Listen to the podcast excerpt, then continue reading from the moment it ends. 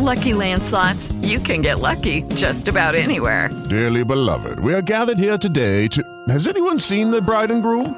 Sorry, sorry, we're here. We were getting lucky in the limo and we lost track of time. No, Lucky Land Casino, with cash prizes that add up quicker than a guest registry. In that case, I pronounce you lucky. Play for free at Lucky Land Slots dot com. Daily bonuses are waiting. No purchase necessary. Void where prohibited by law. eighteen plus. Terms and conditions apply. See website for details. Audio Frontier. Ladies and gentlemen, the following podcast is Wrestling Daft and is scheduled for one hour. Yeah, we're coming now. Welcome to Wrestling Daft, the Marks, hailing from Larbert, weighing in at one hundred eighty-two pounds. It was the same as last week. I'm John, producer of Wrestling Daft, normally host of this show. And with me, a man who is bigger than the cost of Chris Jericho's suit. It's Big Alex. But am I like as stained and orange and weird as Chris Jericho's suit? It's got oranger as the weeks has went on, which is... He's fucking dying it. He's totally it's, dying it. I love it. I love how the, it's just a little subtle. It just gets oranger and oranger as the weeks go on. It's brilliant. Um, and then also, did you say earlier that you're normally the host of this show? I am normally the host of this show, yeah. But then, but, but you're, that's always the case. What's changed? Why do you feel the need to point that out this week? I don't think there's a week that you've not been the host of this show. Yeah. You know what? Maybe next week I'm going to make one of you guys the host of this show. That would be interesting. Let's do that. Let's do that. Gary can do it next week. Oh, uh, that geez. is Gary, a man who's had a lot of fun this week with uh, wrestler meet football puns after Partick Thistle in Scotland uh, revealed some merch based on Hulk Hogan, which you can see if you're watching the video version behind me. Gary Cassidy from Sportskeeda, j- journalist extraordinaire. How are you? Not too bad. The the wrestling, as we'll get into, hasn't been fantastic, so you need to keep yourself entertained somehow. Yeah, I know. Um, how do how give us some of your football meets wrestling uh, team names if you can? Keep it as unlike religious as possible. Aye, I was going to say. Fuck. Aye. Cody Piper for Rangers was absolutely acceptable. No problem with that at all. It was when you were getting into the Blue World Order I was starting to get a little bit worried.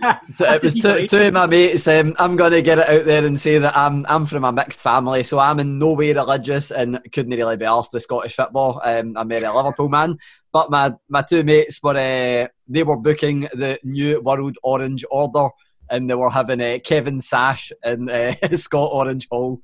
So, aye. What about Chris Rain Jericho? There you go. Rain Jericho. Uh, it's, it's not quite as good as the sectarian nah, banner, I'm afraid. No. So, right, we're going to have to think of this. Uh, if you've got any football, if you were to meet, take a football team, mix it up with a wrestler and come up with a pun, have a think about that. Get back to us on Twitter at Wrestling Daft. Thank you very much. Um, let's talk Thunderdome. We don't need another hero. So uh, W W E has moved out of the Performance Center and is creating the Thunderdome in the Amway Arena in Orlando. Gary, what is the script with this? So... It had been kind of rumoured for a while that W W E were looking into doing stuff elsewhere. But then it just all got confirmed and happened in the space of, what, a week maybe? Um, so the first kind of confirmation, I believe, came between WrestleVotes and John Alba. Um, WrestleVotes obviously always kind of on the ball with wrestling rumours. John Alba, I keep mentioning, is a legit journalist. Not just a wrestling journalist from Florida, so he's very in the know about what's going on there. He'd put up like footage as well of uh, uh, the trucks moving in. But man, I don't think anybody kind of expected the, the length of what they're going to with this. So, Thunderdome. We don't need another hero. Because like, I've been speculating on what this is in my head all day since they've made this announcement. Is there pictures and I've just missed it? There are no pictures of no. it completed in any way. One of the roadies put up a few wee images of it, um, but it looks in no way complete. However, a man who I, I, I know I would love to interview this guy, a lot of journalists would love to interview this guy, done a rare interview yesterday, Mister Kevin Dunn. Oh, did he now? Yeah, and uh, oh, some interesting uh, little snippets. I've got a couple of wee, um, a couple of wee things that he said about it here. So I think, I don't know if any of you guys seen what the N B A have been doing with these, and, and oh, what Manchester City have done as well with the actual screens. Yeah, there's more more supporters in with the screens than there are uh, fans at Manchester City. So can I give you my, my prediction of what it is? Podcast. Are either of you aware of what a B I M dome is? Or a th- full three sixty immersive projector. Yeah, yeah, yeah, yeah, yeah. Yeah, like I think we might. Have you ever seen um, like Childish Gambino's been using it for shows? A lot of artists now do it in the oh, arena yeah, yeah, to put yeah, visuals yeah. on. So I wouldn't be surprised if they have that over the ring and then like crowds and stuff projected on the outside. Well, apparently, well, apparently um, according to Kevin Dunn, he said it won't be a flat board. So that kind of leads into that. Yeah, obviously dome would suggest that anyway. But apparently the, the thing I found interesting, they will have rows of fans amounting to almost one thousand L E D boards. And they're going to try, this is the bit that I think John is going to be sent mental when I say this. They're going to try and mix arena audio with the virtual fans audio so that you can hear the fans chanting. I'm like, that sounds messy. That, that just sounds very, a, very messy. That sounds awful. Don't that do is that. Going to be horrible. Do that is going to be horrible. Yeah, and they're also going to have a.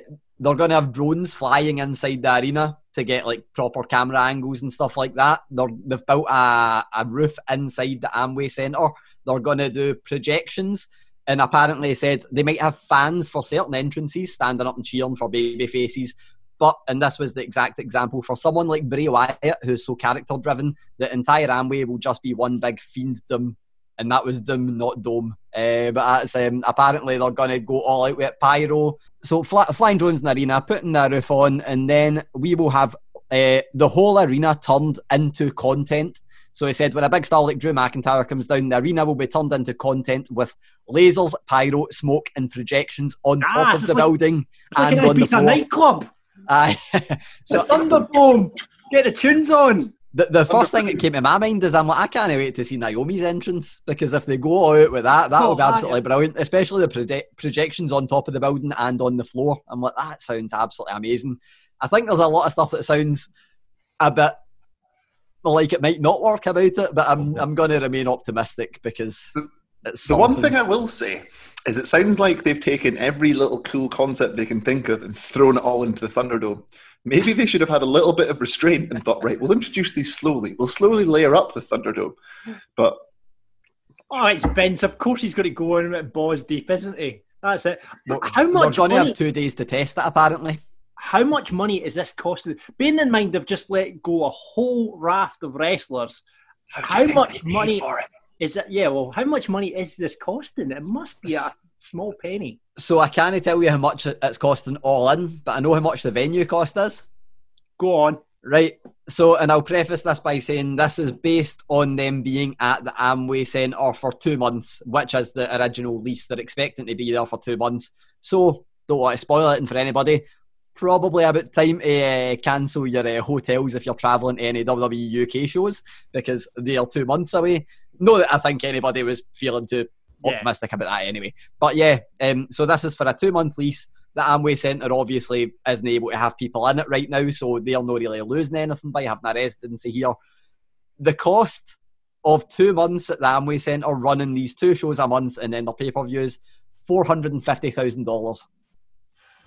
That's so, a lot. That's a bit cheaper than I thought. Aye, sounds like a big number when you first hear it, but then when you think how much the T V deals are worth to W W E.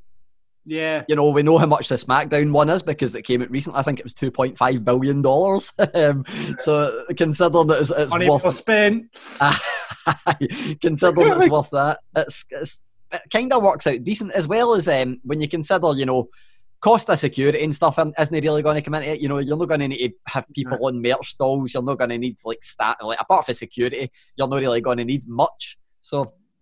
Apart from all the lasers and the pyro. Lasers and pyro. I'm all for it. They, they, because they'd keep them, they'd reuse them. Like, if this goes well, they'll start taking bits of this and setting it up in arenas as they move forward. Aye. Well, you'd yeah. think they would have done that, but with W W E, you can never quite be sure, can you? Oh, also, it's worth noting, um, so the, and I think people might have guessed this anyway, I'm not sure, but it's worth noting that the, the actual full kit, the Thunderdome kit, it's not from W W E. It's not their, you know, kit. They are, they've hired in a third party for this, I believe called Family Something. Um, but they, they've definitely hired in somebody to do all this. So you'd have to think maybe the fact they've only got two days testing, it might actually be okay for them to only have the two days of testing because they might not need that much to, to do it. Um, it was sent in the two seconds. I've got the press release here. The famous group. The famous group is the, the, the group that are, that are doing everything for them. So I, I'm, I'm excited about it right now. I mean, I'm not. Is Tina Turner going to turn up? We're obviously referencing. If you are of a, a, a younger age, we're obviously referencing. This has come from Mad Max three, the Return to the Thunderdome. And Mel Mel Gibson's obviously opening the show. Mel Gibson opening the show. Tina him, Turner, him and Hulk Hogan, get them both in there. Yeah. Oh, that's it. The perfect combination. Tina Turner singing "We Don't Need Another Hero." Children running around, dwarfs running around, um, lots of cars. Um, that's what I expect from it. So W W E better deliver. Yeah, um, my main thing is I, I'm absolutely devastated that Triple H isn't on the card to do the Mad Max entrance into the Thunderdome. But uh, I'm just looking at the famous group stuff here.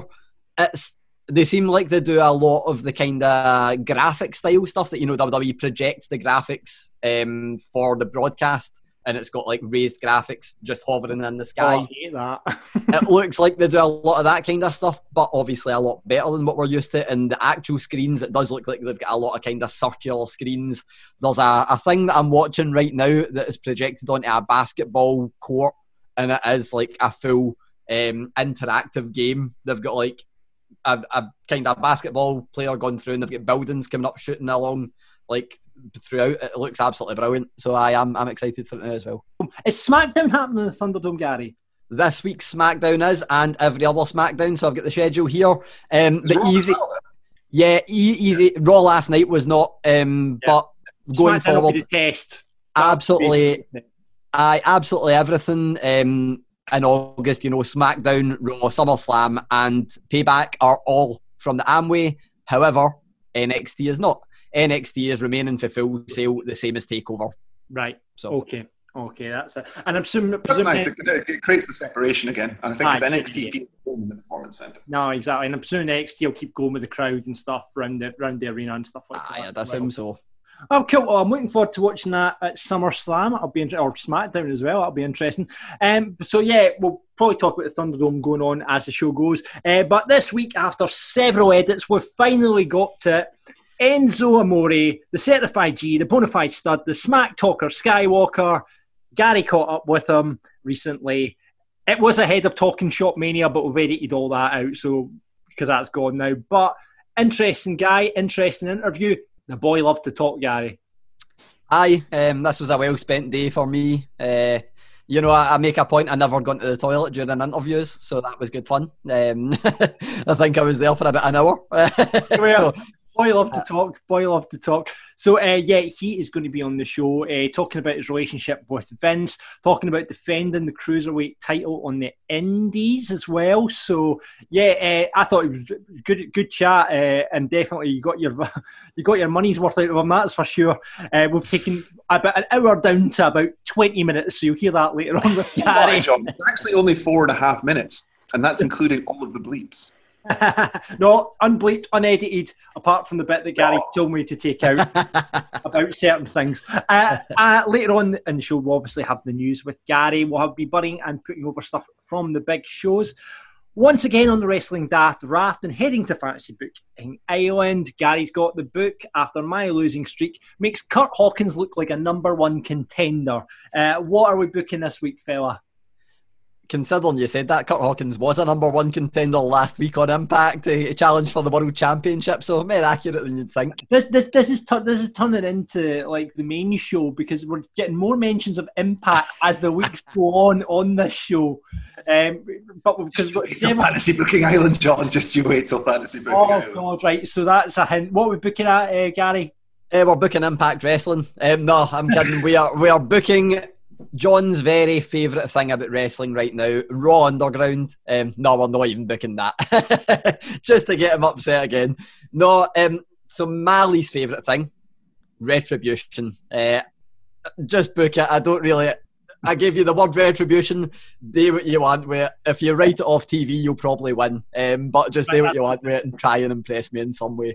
Good hint, good hint. Uh, great. Uh, and it's the feature that is more over than anything we've got on Wrestling Daft. In fact, it's so over that N J P W legend Tama Tonga bigged it up. It's turning Japanese with Big Alex once again. Well, Tama Tonga didn't have a good week, so we'll get into that later on. But yeah, it's not it's not been the greatest of week for the poor man.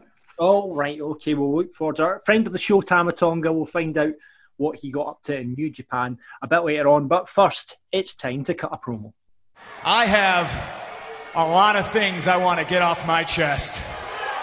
So it's that time in the show where I get to cut a promo on something, normally wrestling, sometimes not wrestling. For example, last week I was talking about masks, and a big hello to Quentin Thundersnow, one of our patrons, who got in touch and said, "Hey John, in response to Alex's jab that your rant doesn't get any feedback, usually they're not great, sorry, right? But the most recent one about face masks was spot on. Fucking hate the people cutting about with their nose hanging out their mask. You wouldn't put on trousers and have your knob hanging out your brakes, would you? Wear your mask right, you fucking cretins. Keep up the good work." So I still want that guy to have a wrestling career with Rab Florence managing him, called Quintessential Quentin Thundersnow. Uh, so uh, thanks very much, Quentin, and thanks for signing up for the Patreon. If you've got any feedback on any of the show, you can feed it back to us at Wrestling Daft on Twitter. Uh, but for, I've got to cut a promo this week, right? And this has done my head in for years. Absolutely years. But I was on the, the network recently watching the Monday Night Wars documentary. Have you watched any of that? No, I've actually not watched the, no, the documentary geez, at all. It's good, it's good. Well, I think the one thing to say is that the, the victor always writes the history. Well, that's exactly it, Alex. That's exactly where I'm coming from. Yes, it's a W W E perspective on the Monday Night Wars, I would like to add. And it's obviously dated a wee bit because you've got people like Ryback and C M Punk and all that doing the talking head stuff. But the one thing, there was an episode about D X, obviously. You've had an N W O episode. There's a full episode about D X. And this is what I'm getting to. Why the fucking hell do they refer to a Jeep with a bit of gutter and paint and green as a tank every single time?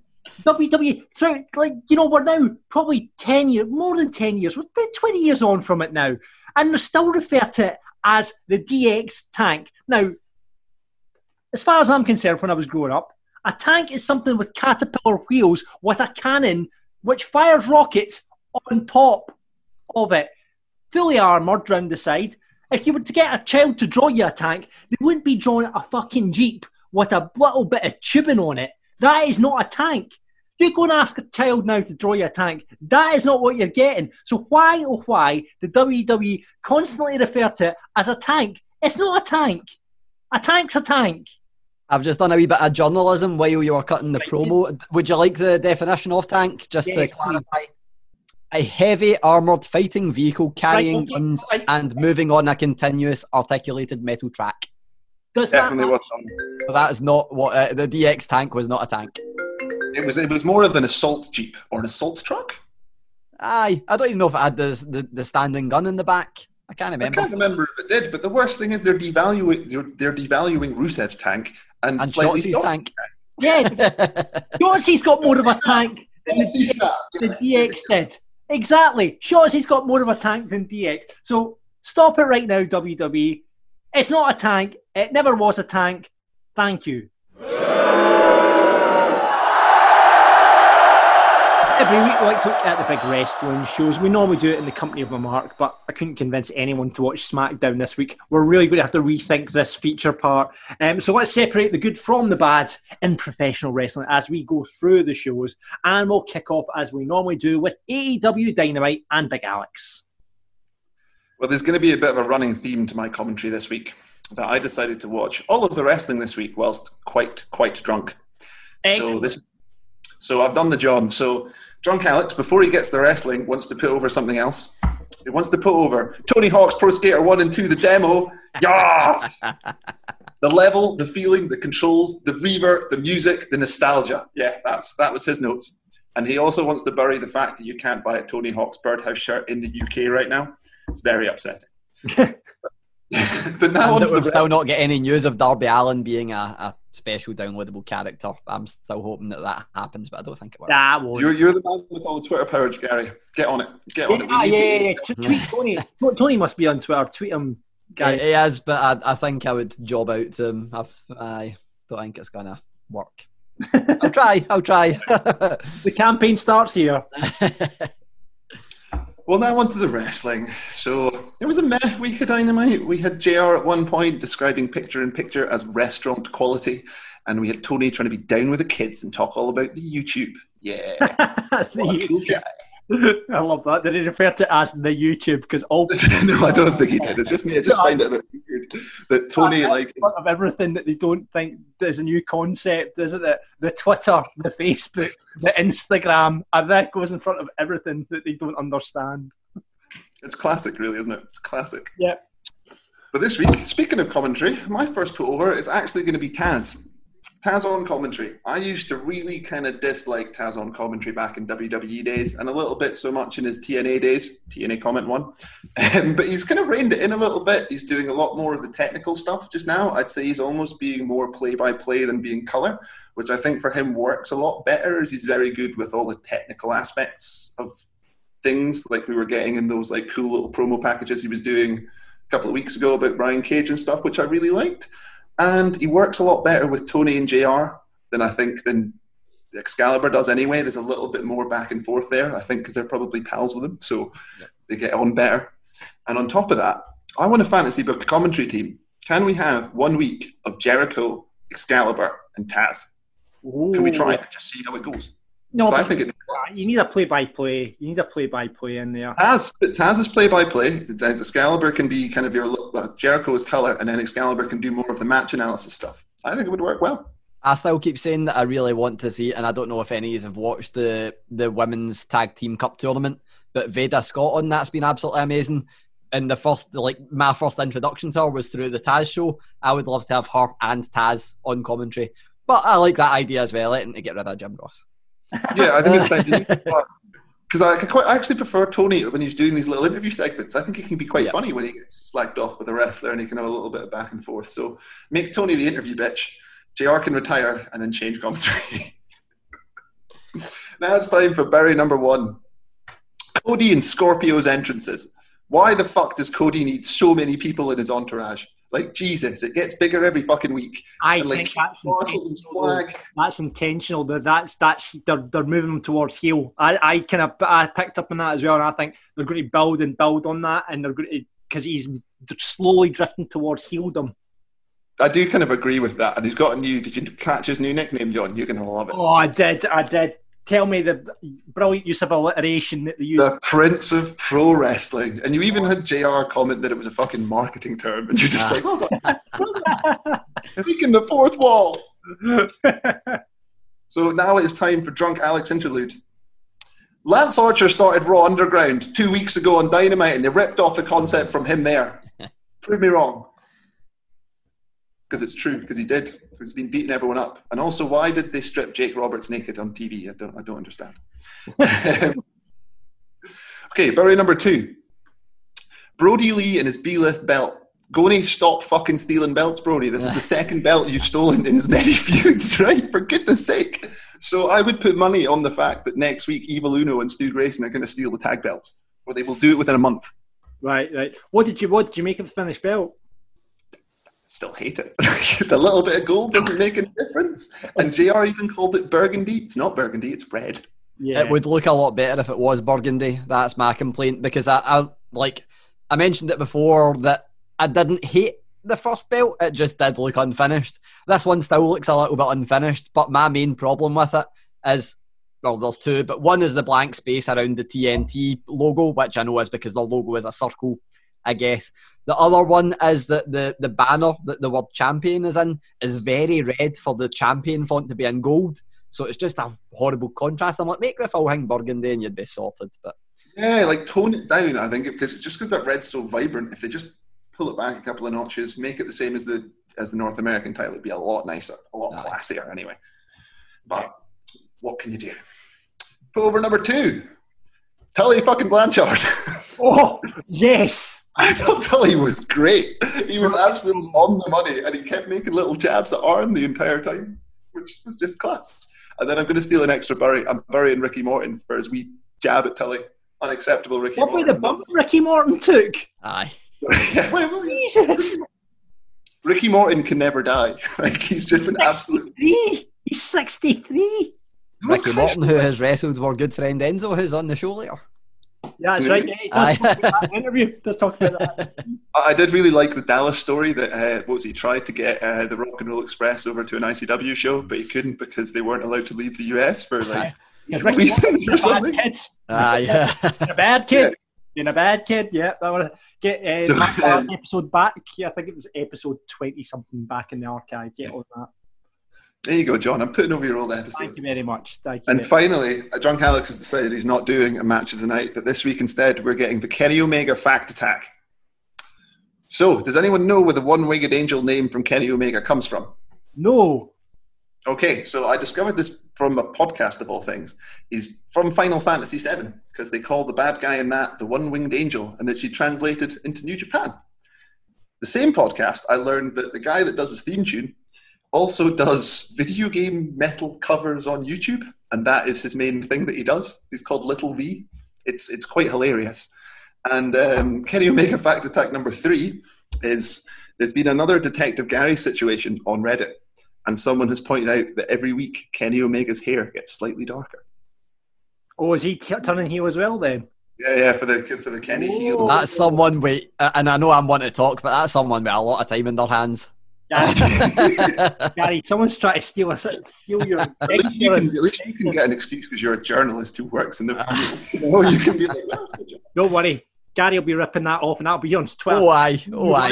You worry about that. Feel free to have it. I'm ripping it off Reddit, so I mean, it's, it's not original material coming from me. Right, I was so really hoping the match of the night was going to be Sammy Guevara against the production slash cameraman who jobbed him out. Uh, yeah, one yeah. minute left, fifteen seconds left. that, that, that was a good watch. Loved that. Loved that. Uh, moving on to N X T. It was when you're saying A E W's and meh, this was really subpar N X T this week. It wasn't great. It wasn't great. Where to start then with the buddies? I've got an awful lot written down here. Uh, could we go for the fact that on alliteration, uh, Karrion Kross and Scarlett are now called the first couple of Carnage? No, it's not going to be that. Could it I be thought they were the Duke and Duchess of Destruction. No, they're the first couple of Carnage now. Um, could it be the fact that Johnny Gargano dresses up his dog in human clothing? No, it's not that either. Uh, and I want to put in the fact that Finn Balor in his promo had a dig at demographics in the promo. He says, it doesn't matter if you're eighteen, doesn't matter if you're forty-nine or on a retirement home, everybody comes and watch Finn Balor. I thought it was a nice little dig back at A E W. I liked that. I like that. Balor Club is for everyone. Everyone. Yay. Um, and on top of that, I can get on board with a Velveteen Dream Finn Balor card or uh, program. I can get on board with that. What I can't get on board with, her, and this is on Velveteen Dream, is that after everything that's, he's been accused of, after all the screenshots that everybody's seen on Twitter, Velveteen Dream was back. Now, I love Velveteen as a, Dream as a wrestler, but without any apology, without any statement made, he was just back on television, and I thought that wasn't a very good step from the W W E.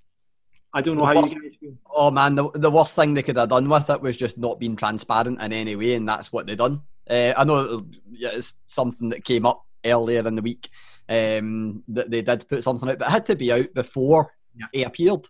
Uh, and it's just uh, it's just daft. I think it doesn't make any sense. I did read an interview with Triple H saying uh, they investigated, but they, they didn't find anything. Mate, just go on, jump on Twitter. You'll find plenty of evidence on Twitter of it.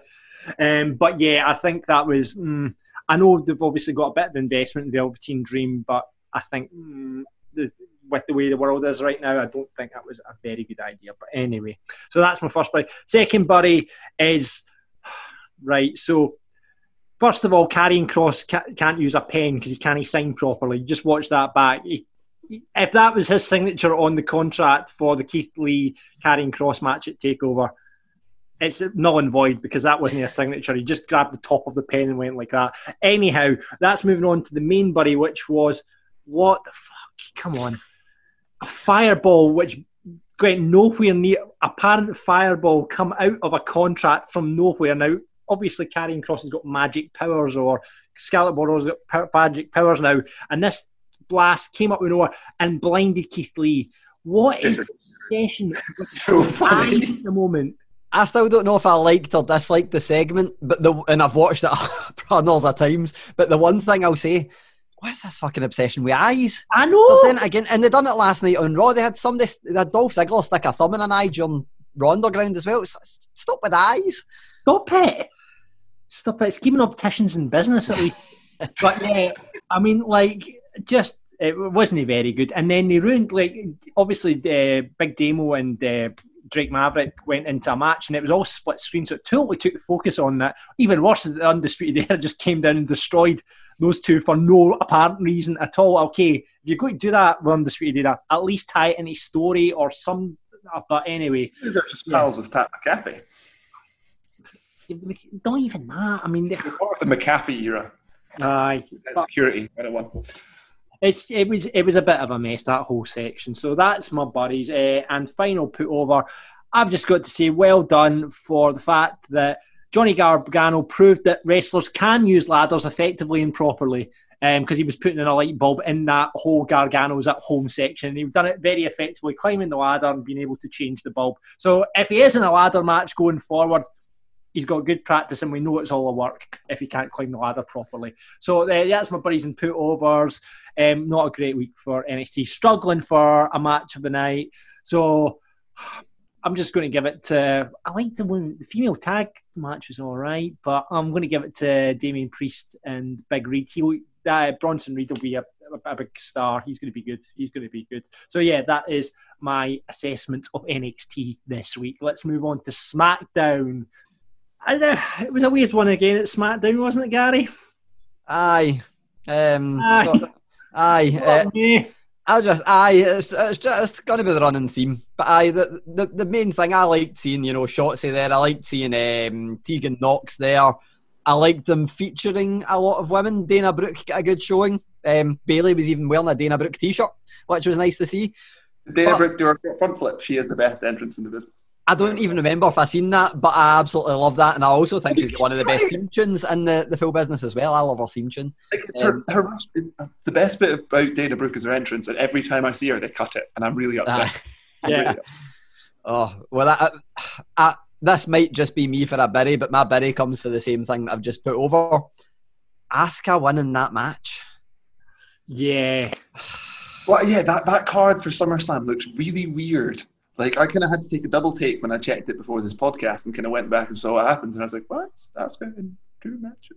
And the, the full match was messy as well. And it's annoying because I said, this was the same thing that I said, here's another wee Impact reference, the same thing I said at uh, uh, Slammiversary, where multi-women matches are like, right, there's a lot of talent in the match, but it seems like they're always really overbooked. And this, yet again, was really overbooked. So it just, the, the end didn't cut it for me. My other put over, which I think uh, other people are probably going to either agree or disagree very strongly on, was just Braun Strowman's big bald head. I, I like it. As, uh, it looks a bit like the Big Show, but it's probably better than the, the weird like Vikings haircut that I had before. So yeah, yeah. yeah. What do we think about Strowman kind of heel turn? Is he going to align himself with the Fiend? Do you think? I think it was a double turn. Do you think it's, it's not going to be? I think it was. I think it was. I, I, I think that's what they were trying. I'm not sure how effective it was, but I think they were doing a double turn, which doesn't make any sense because the Fiend's kidnapped Alexa Bliss. The Fiend can't be a face. That that doesn't make any sense. She's not just kidnapped. She might have went voluntarily. We don't know her motivation. Okay. I I think that's where we're going, but I'm not sure. I'm not sure if they're trying to do that tweener thing with the Fiend where they know people like him, so I guess try and make him that cool anti-hero type guy. I don't know. Goddamn merch sellers and their goddamn merch. Ruining everyone's booking. um, Another buddy, Gary, you're just doing one. Uh, He's doing the whole show. How many do you want? I, I think... Um, I tell you maybe, what... I, I, I'd, I'd, I'll throw in a couple here. I think the Mandy Rose, Sonya Deville uh, build's been brilliant. And I think Aye. that that has the potential to be a really, really standout match in the SummerSlam card. Uh, and Big have they, e, they, have Big W W E e, shared, sorry, have W W E shaved a woman's head before live on television? Molly Holly. Oh, um, uh, fair enough. Sabrina and uh, C M Punk as well. Aye. Oh, yeah, yeah. yeah. Twice, so this would be number three? Okay. Yeah, uh, yeah. So I think that's good. I think Big E's looked. I think a singles run for Big E excites me.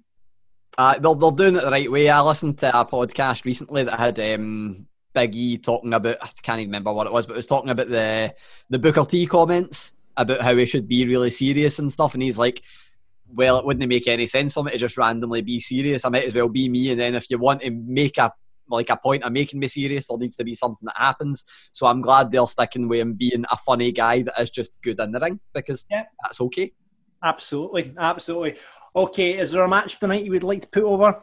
Yes, Grand Metalik versus Shinsuke, uh, Shinsuke Nakamura, because I love Grand Metalik, and those two in the ring, I'm never going to complain. Yeah. Morrison v Big E was good when it eventually got started as well. So.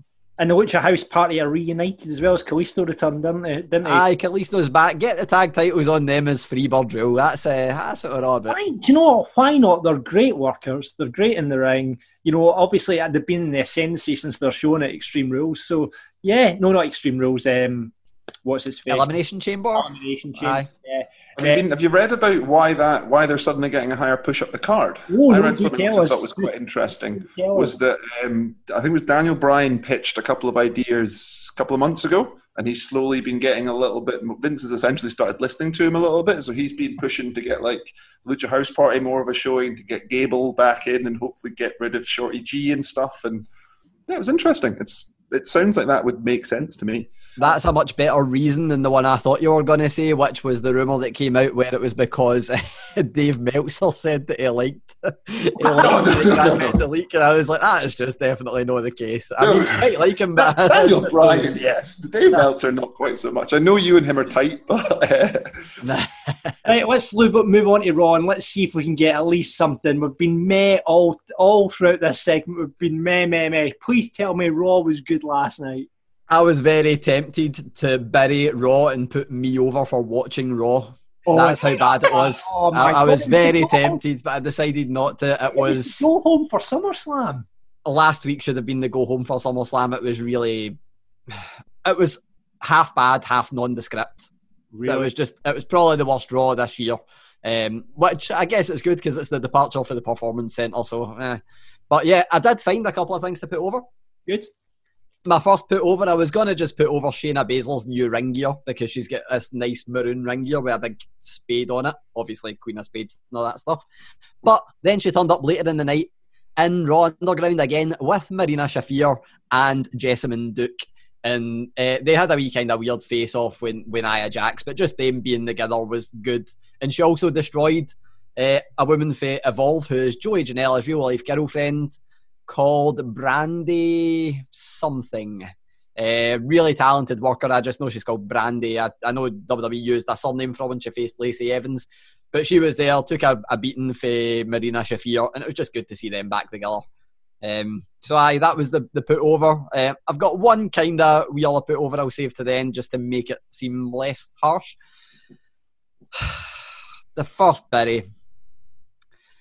And I feel like this is definitely an important thing to be the first bury. I'm a big fan of Mickie James.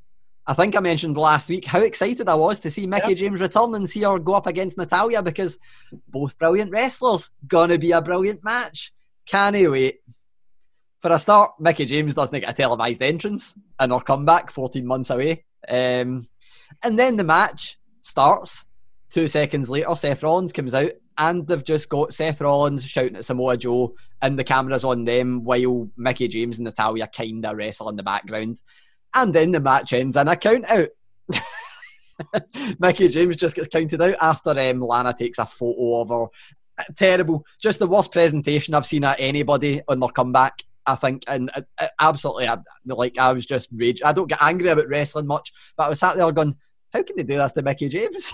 It was just absolutely terrible. I'm just, absolutely I'm just going to it. Gary's Twitter right now to see the tweet, the tweet of rage that is that he put out after that. Have you got another buddy uh, put over then?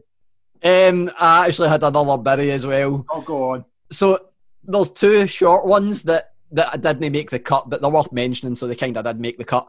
M V P, the Hurt Business, got um, the numbers evened up after attacking Apollo with Mustafa Ali, Cedric Alexander, and Ricochet all coming to the ring. And then M V P says to Apollo, while Apollo's standing on the rope, flanked by these three guys, Apollo, if you can find two people stupid enough to team with you, then we're going to face you in a six-man elimination tag team match. And it's like, he's got three people beside him. I think I can just pick two of them. So it was just a stupid comment. The other one that didn't make the cut was the Demi from The Bachelorette's acting. Absolutely shocking acting. Stop feature. Why are you surprised at that, Gary? I'm not surprised. I just wish they wouldn't do it. Um, but the main other berry... We got through everything without mentioning them so far. I know we mentioned them earlier, but we got through the full berries and put-overs without mentioning them. Retribution. They turned up and caused absolute chaos for the first five minutes of Raw and then disappeared for the rest of the show and everything was back to normal again. And it's like, did they have a curfew? Were they... What? And they actually caused chaos. They went in the production truck and were smashing... iPads and T Vs and stuff. So they caused some kind of chaos, but chaos that would stop the show, and it did stop the show. They went to black screen and then just came back and everything was normal, no explanation. And then even later on in the night, they ran what was essentially borderline an advertisement or promotional package on Retribution, which I hate anyway. So it was just bad, really bad. Yeah. It, uh... Last last put over was just them using Ricochet. Well done. Sorry, not even Ricochet, using Cedric Alexander. They teased uh, the line again. M V P gave us a horrible line. The line was about Ricochet. The line to Cedric Alexander to kind of tease a little heel turn that didn't really happen was, I know how you feel. You would feel overshadowed being in a tag team with a man who calls himself the one and only. And I was like, ah, I like that line. That's good. Um, yeah. So M V P might have said something terrible, but also said something brilliant. Match of night. I was going to say this, but it would send you fizzing into rage again. Arturo Ruiz versus Riddick Moss in Raw Underground was good until they just called the ending for no reason. There was no ending. They, they, they went out and were fighting against other people or that stuff. So that was going to be it. But I think people might even be more upset because I'm going to say Ruby Riott, Peyton Royce, because it was a really short match, but it was good. They're both really good in the ring, so aye. Aye. Ah, there we go then. So, met all around to every bit of wrestling television this week. I'm sure you'll have your very own buddies and putovers, and of course, you can get them into Rab and Gradle, who are back this week. Um, get them on our Twitter at Wrestling Daft, on Insta Wrestling Daft Podcast, and just plain old Wrestling Daft on the Facebook. The Facebook. With the Lucky Land Slots, you can get lucky just about anywhere. This is your captain speaking. Uh, we've got clear runway and the weather's fine, but we're just going to circle up here a while and uh, get lucky. No, no, nothing like that. It's just these cash prizes add up quick. So I suggest you sit back, keep your tray table upright, and start getting lucky. Play for free at Lucky Land Slots dot com. Are you feeling lucky? No purchase necessary. Void where prohibited by law. eighteen plus terms and conditions apply. See website for details.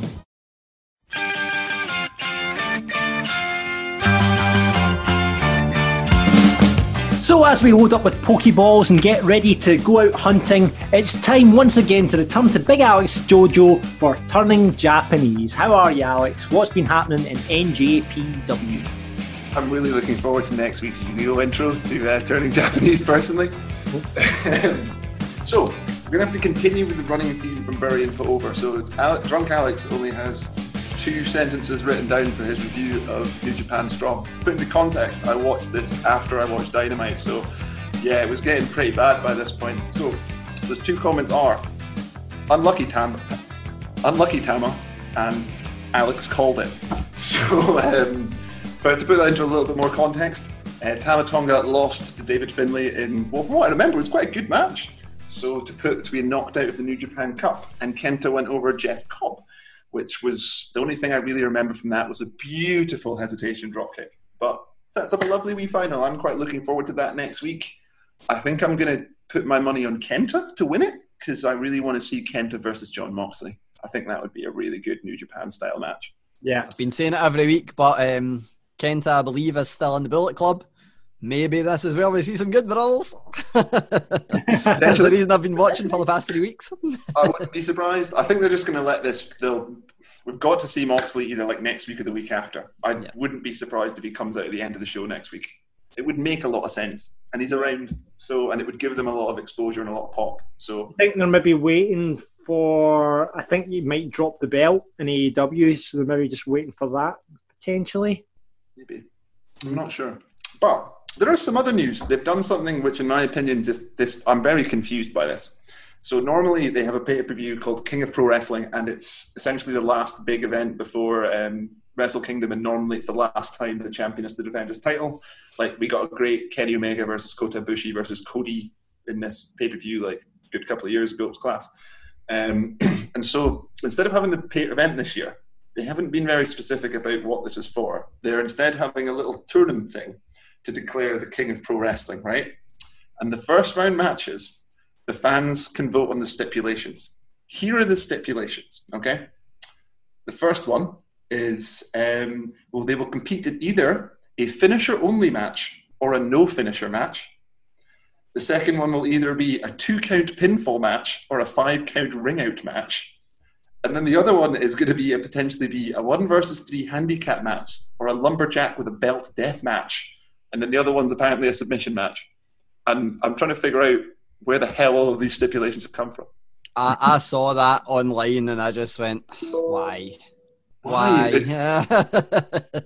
Like, I mean, it would make sense if it was like tradi- more traditional stipulations, but I'm not really too sure what difference a two count, like a, I mean, a two count pinfall match, fair enough, but a five count ring out match? That's just, who wants to watch that? And I would say an all-finisher match sounds terrible, but that's essentially what the um, greatest ever wrestling match was. So. Exactly, yeah. So that could be great, actually. It could be great or it could be terrible. So I'm I'm, I'm not sure how I feel about this. This is the first time I've had to be negative about New Japan on, on turning Japanese. Oh. So this hopefully won't turn people off Japanese, but we'll see how it plays out. It might not be terrible. Do you have any homework for us? Uh, I was a little bit too drunk to think of that this week. So uh, what you could do is go back and watch uh, the match I mentioned earlier. So you can watch a match from two thousand eighteen or two thousand seventeen from King of Pro Wrestling, which is Kenny Omega versus Kota Ibushi versus Cody. A very rare three-way match. Until next time, sayonara. Uh, so you guys are guys with beards, yeah? Yes. Yeah, it's, it's might make the product slightly difficult for each other. Do you shave, however, your neck with a, a razor? Yes. You do, to get it nice and trim, Alex? Neck and cheeks, to neck bring it down to the... You're all right, you bring it down, right. Can I highly recommend Harry's to you? Um, let me tell you about Harry's. Really, really good. I uh, used it. I got a trial pack sent to me, and I used it the other day, and what, it's probably one of the best shaves I've ever had, I have to admit. Um, these two guys, Jeff and Andy, they set up Harry's. Basically, the two of the guys were fed up with overpriced razors, so they set out to fix shaving, and they knew the only way to ensure quality was to buy their own factory. So they went out and bought their own factory, and by taking less profit, they set up the company Harry's, and they offer great quality products for a fair price. They're amazing quality blades. They're almost half the price of like the leading five-blade brands. Um, and you can get a trial set from and just give it a shot like I did, because it was a brilliant shave. In the trial set, you'll get basically a razor with a weighted ergonomic handle. Pretty cool. Um, you'll get five precision engineered blades with a lubricating strip and trimmer blade. You'll get a nice shave gel, which made me smell really nice. It's a nice al- aloe vera one. The wife quite liked it. She goes, oh, that's, that's quite nice. Um, you'll also get a travel blade cover as well in the trial set. And do you know what? Here at Wrestling Daft, you know what, boys? You're going to have to get on this because we've got an exclusive offer for you. Uh, you can get started shaving with Harry's today by claiming a trial set for just three pounds ninety-five of your pence. three pounds ninety-five! Don't bother buying a coffee, Alex. You can just get some Harry's and... You know. I think for next week, John, you're going to have to start shaving us in some like classic wrestling facial hair to show us quite how good these Harry's razor are. Or, be- or do a Braun Strowman. I'm sure he used Harry's on uh, Friday when he shaved his head for Smackdown. I might I'm not. I think his wife might not like his smell so much. No, once I, I'm not going that far, Gary, but what about the Brian Cage sideys? I could use Harry's to get the Brian Cage sideys. That would be... That, that's your challenge for next week. Right, okay, I'll get on it. So You can do it at home as well by getting your trial set for three dollars and ninety-five cents. Support the podcast and get your trial set delivered to you right now. It's got that cool razor with the ergonomic handle, five-blade cartridge, the shaving gel, the travel blade cover, the full shebang. Just head to harrys.com forward slash wrestling daft right now. That's harrys.com forward slash wrestling daft, and you can get as good a shave as needed. I'm afraid I've got some bad news. Bad news. Bad, bad, bad, bad. It's the Wrestling News with Gary Cassidy. Hi. I like how we're back to the back to the news jingle because I've not been investigating it. And so. No, you haven't. Yeah, you don't deserve the Inspector no. Gary jingle this week. No, no exactly. More investigation. Oh. We need that. Um, right, okay. So I didn't know this existed, and I was really fascinated to find this out. That's why I put it in the news. But W W E have a depth chart of who's good and who's bad, pretty much. This is the kind of thing that I, I think everybody's thought about this, you know, or I wonder if they've got this kind of thing or whatever. I genuinely thought this was a myth, but apparently it's not. And, you know, Sean Ross Sapp for Fightful, I think I mention him all the time on here saying... It's because Sean be- Ross Sapp is the best. He's a people for the people. It's, if you're going to believe somebody about wrestling news, he's the guy who had the Velveteen Dream news like immediately before N X T. Obviously, it came back, so there you go. But yeah, this one's interesting mainly because I'm not sure that people could actually guess who would be in what positions on it. Um, so, SmackDown depth chart. I'm not sure if, obviously, John's seen this. I'm not sure if Alex has seen this, but if not, Alex, would you like to guess who the top babyface on SmackDown apparently is? Well, I'm assuming it's not John Cena, now that you've said it. No, active superstars, only people that are on that that are actively on SmackDown just now. I want to say it's someone ridiculous like Jeff Hardy or something like that. Quite high on the list, but it's, it's not him. He is, he is high on the list. So you well, have some sort of like uh, you know what they used to do on the charts back in the day. She'd have some sort of de de de de de de de music going on behind it. So so who so who is number one on SmackDown then? I'm intrigued let's, now. Let's go in reverse order for number three. So number three. Matt Riddle. He's a new entry. Yeah, number three. Well, Matt. I mean, at least at least they care about Matt Riddle, apparently. That's made me happy. Yeah, and I'd maybe say the way I would name this is maybe the the most valued babyface asset. I think that's the best way to maybe say it. But yeah, depth chart would be the, you know, that's the official term. That's the way they're looking at it. Number two is indeed Jeff Hardy. He's a re-entry. Number one. A man who we don't think his face any longer, Braun Strowman. How in any way is Braun Strowman the biggest babyface on your brand? The man has like literally no babyface characteristics apart from the fact he occasionally does drop dumps over a truck. He pretends, so, he pretends he's a train and runs round the ring and out. I'll always say this, where I think Braun Strowman in the live event era was the most over person on live events that I've seen. Oh, like when we saw him in Glasgow, Braun got a huge pop. I yep. remember he was great. And he is brilliant. He's amazing with, with the kids as well. He's done like the Funko stuff, which is brilliant. Uh, but I don't see how you can look at that roster. Again, actually, I maybe do know how you can see that roster and not think that it, like Roman Reigns isn't there. Bryan, so, that's so, above Kofi Kingston. Fucking hell. Uh, well, I guess like Roman Reigns isn't active on the brand, or I would assume he would be number one and everyone would be shifted down. But Daniel Bryan is indeed not listed, but that's because he's out of action apparently um, due to, you know, wife giving birth, him just being off T V generally, that kind of thing. I guess Kofi Kingston might be because he's off T V as well. Again, I don't know how far back this depth chart goes, if it is just for each week or if they update it every month or how long they update it. But apparently, aye, Braun Strowman, top babyface, and then seemingly turned heel. Who knows? Well, that leaves that. That means technically, then, Gary, I was right, because that means Jeff Hardy was top of that list because Braun will be picked out, and then Jeff will go to the top. Braun will go to the, the heel list if there is one, and um, and yeah, Jeff Hardy will be top of the list. uh, we talked about it earlier on, talking about heels um, and baby faces switches. The Velveteen Dream uh, back in N X T. Um, Now, apart, you know, there was no, he came back with no apology, no statement, but Triple H has been interviewed by C B S Sports, Gary. Yeah, and there's another wee bit I can add to this that was also for Sean Ross Sapp for Fightful as well that was mentioned just before this. So Actually, I should mention that bit first and then, because it came out in chronological order. So Sean Ross Sapp, I mentioned there, he reported that Velveteen Dream was coming back before it happened. Um, so, I keep saying it, legit news source. He then reported, the reason I say he's a legit news source is because he then reported that apparently there's backstage heat, our favourite term, on Velveteen Dream from other superstars who think Velveteen Dream gets preferential treatment.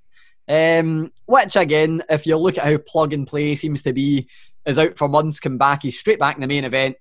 Hard to argue. But apparently it's like there's, he's, he's been having some behavioural issues. Uh, I believe that was the, the correct term that would have seen other people fired. Um, that was what Fightful reported. So obviously if you take that into account, take into account the accusations and stuff, a lot of questions about Velveteen Dream.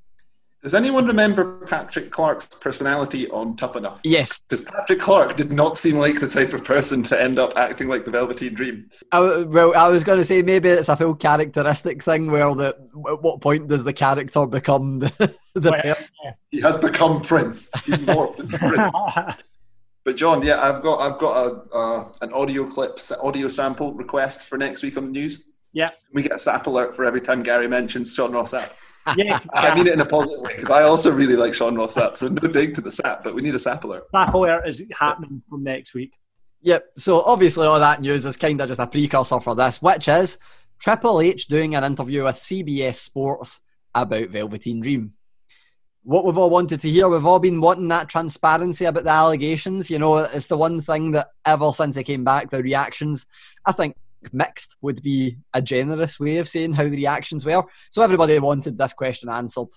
Why was Velveteen Dream off T V? Why did they return? Was there, you know, any kind of investigation? There was an investigation. It's now came out that the, the accused is, uh, sorry, the accused, the person who accused Velveteen Dream is saying they weren't asked about anything, but Triple H has opened up about it. The reason Velveteen Dream was off T V is purely for no other reason than he was in the car crash and was injured. That was reiterated many, many times during this interview, and then the allegations were brought up, and Triple H said they were looked into, and they found nothing. W W E found nothing. So, as I, said, I don't know... Type into Twitter and you'll find it, all right, Triple H. Like, Detective Gary, just... that one out. Well, like, normally Trips is actually really smart, and he normally doesn't put his foot in it like that. You know, it just... So the one thing I'll say, I, I feel like I've been moaning for, you know, the past however many days about they need to be transparent. So I can't moan when they are transparent, and I can't really ask, like, I can't accuse them of not being truthful with that transparency. The one thing I'll say is that this interview, I think it is worth having a read via C B S Sports because it reiterates the car crash thing many times, and then the the exact quotes that he says about the the actual, you know, the actual stuff about the accusations are very minimal.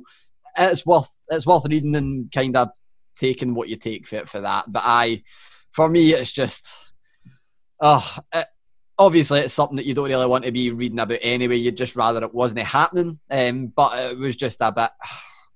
I feel like there's always going to be that shadow over Velveteen Dream while they are being this, you know, opaque about it, I guess. The lack of trans... But like the, the opposite of transparency. So, yeah, we'll wait and see what happens. I think, if anything, at least there's no crowd to boo Velveteen Dream. I guess you just turn them heel before they actually have a crowd back in. Yeah.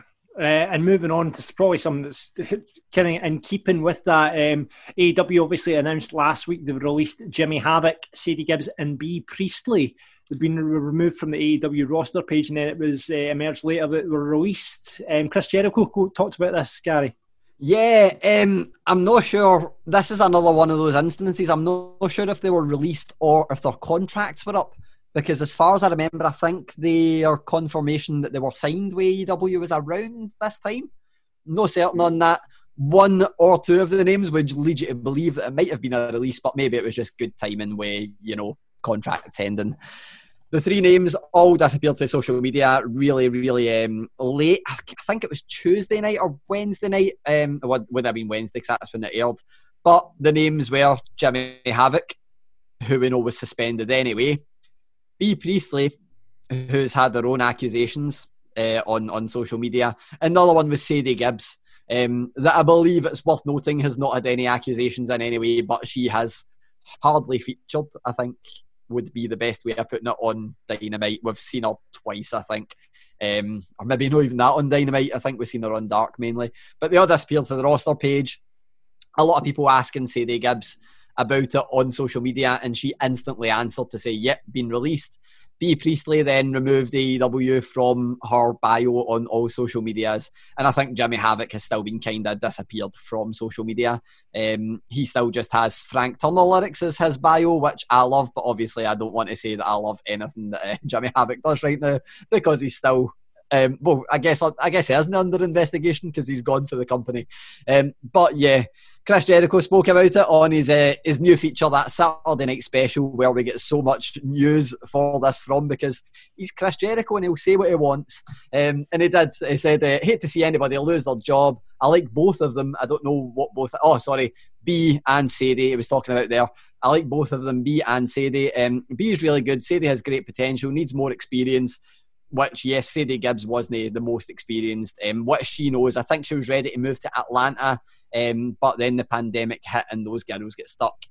Also worth noting, none of them were in the country. Bea lives in Japan, um, but also England goes between, and Sadie is in England.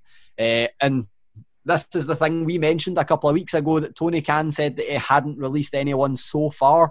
Now it's happened, but Chris Jericho said, I give Tony Khan credit for continuing to keep as many people on the roster from Europe as he did. Um, there's a lot of people from, from Europe that he's still paying, and unfortunately Bea and Sadie will let go. But I would have to think that as long as they keep working and honing their craft, that when all this goes away and they're allowed to travel again, who knows, that could be six months for now. Love them both, um, both great people, and hopefully they'll be back in A E W soon. So, no mention of a certain Jimmy Havoc during that. Um, but obviously it seems like those would be names that would be open to, or, or at least Jericho would be open to them coming back. Interesting, I did mention other names there because we know that Pac has been stranded in England. Yeah. You would have to think he's on a pretty, a pretty decent wage, I would say. So yeah, interesting I'm, stuff. Yeah, Pac, Pac's, I mean, they'll be want to keep Pac because he's so good. Oh, Pac's, yeah, no, like he's, yep. Pac's far too important. And then it means you get the return of the Death Triangle as well, Alex, because we couldn't live without it's that. It's going to become the Death. I can't remember. Is it what, what's a five-side pentagram or hexagon? Pentagon. I want a Death Pentagon because I want to throw the Butcher and the Blade into that, and that's going to be my new Uber stable. And then that means Pentagon can be the leader. Exactly. It would all make so much better sense, wouldn't it? Right. Thank you very much, as usual, for the news, Gary. Thank you. So, once again, welcome to Fantasy Booking Island. It's the island where anything in wrestling goes. This week, Gary is out on the Wrestling Daft raft as me and Alex sun ourselves on the beach. But what are we booking this week, Gary? We are booking your favourite angle with a tank in wrestling. Um, no. So, yeah, my favourite, everyone's favourite faction in wrestling right now, or the opposite of that. Book Retribution. I don't care what you do with them. I don't care how you do it. I don't care if you book the people in Retribution, the angle going forward. Just book Retribution. I don't know why I'm punishing me and the listeners, but there we go. Right, okay then. So let's do the usual three minutes to book this. Let's flip whatever Gary's got to hand. It might be a coin, it might be a beer mat. Still just a coaster. It's just a coaster, okay.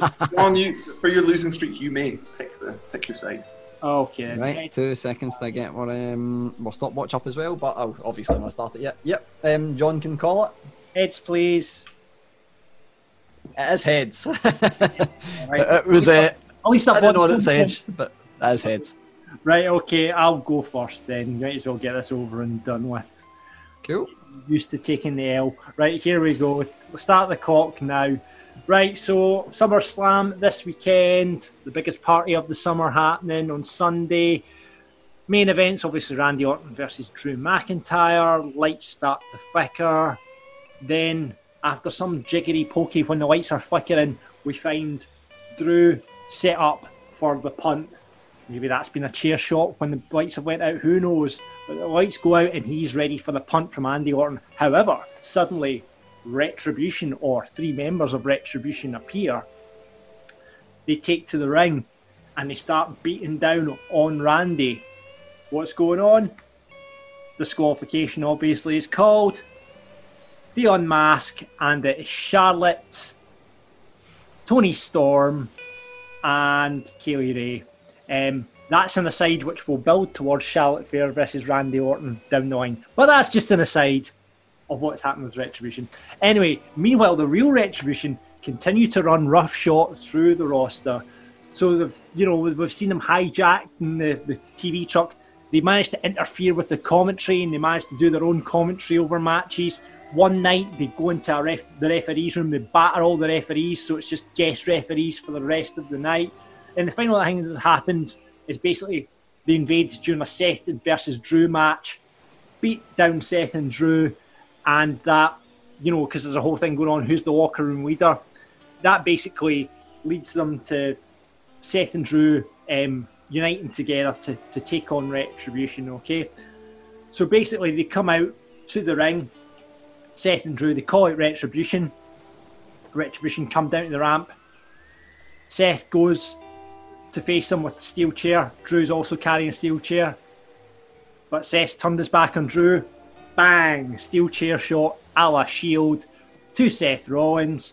Retribution come down to the ring and they all basically start hugging Drew. Unmask who is behind the mask, I hear you say, though.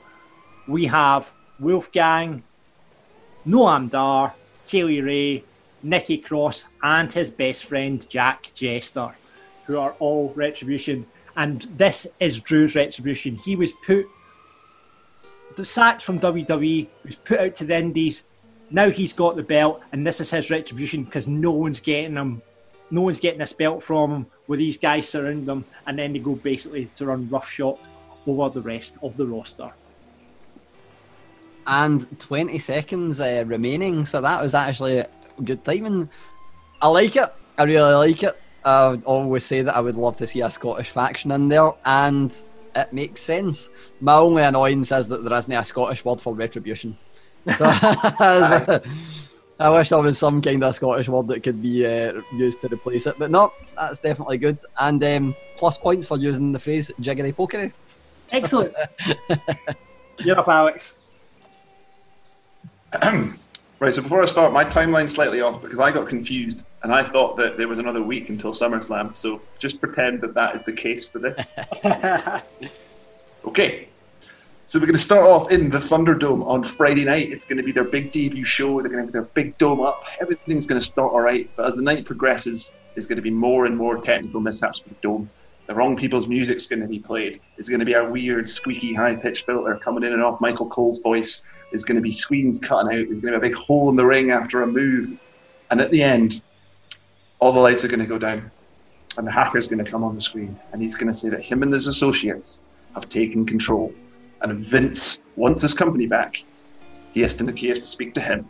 So throughout the weekend, we get some like personal attacks and Instagram attacks on YouTube of Retribution just going roughshod and attacking like Vince's staff and his personnel and those close to him. So Raw starts next week. And everything's kind of fine for the first hour until we get to our first Raw Underground segment where Retribution just come in, take over, take out Shane McMahon, and they say they've taken control of the Underground. So we've got about another hour of Raw until the technical issues start happening again, and it gets so bad that all their new pyro actually starts to burn down the Thunderdome, and as such, Vince McMahon has to shut down Raw. So he then has to go downstairs and negotiate with Retribution to finish the show by them running Raw Underground. So we're going to get to SmackDown on the Friday, and Vince is like, I don't want to deal with these guys. So what he's going to do is he's going to have SmackDown in an unconfirmed location.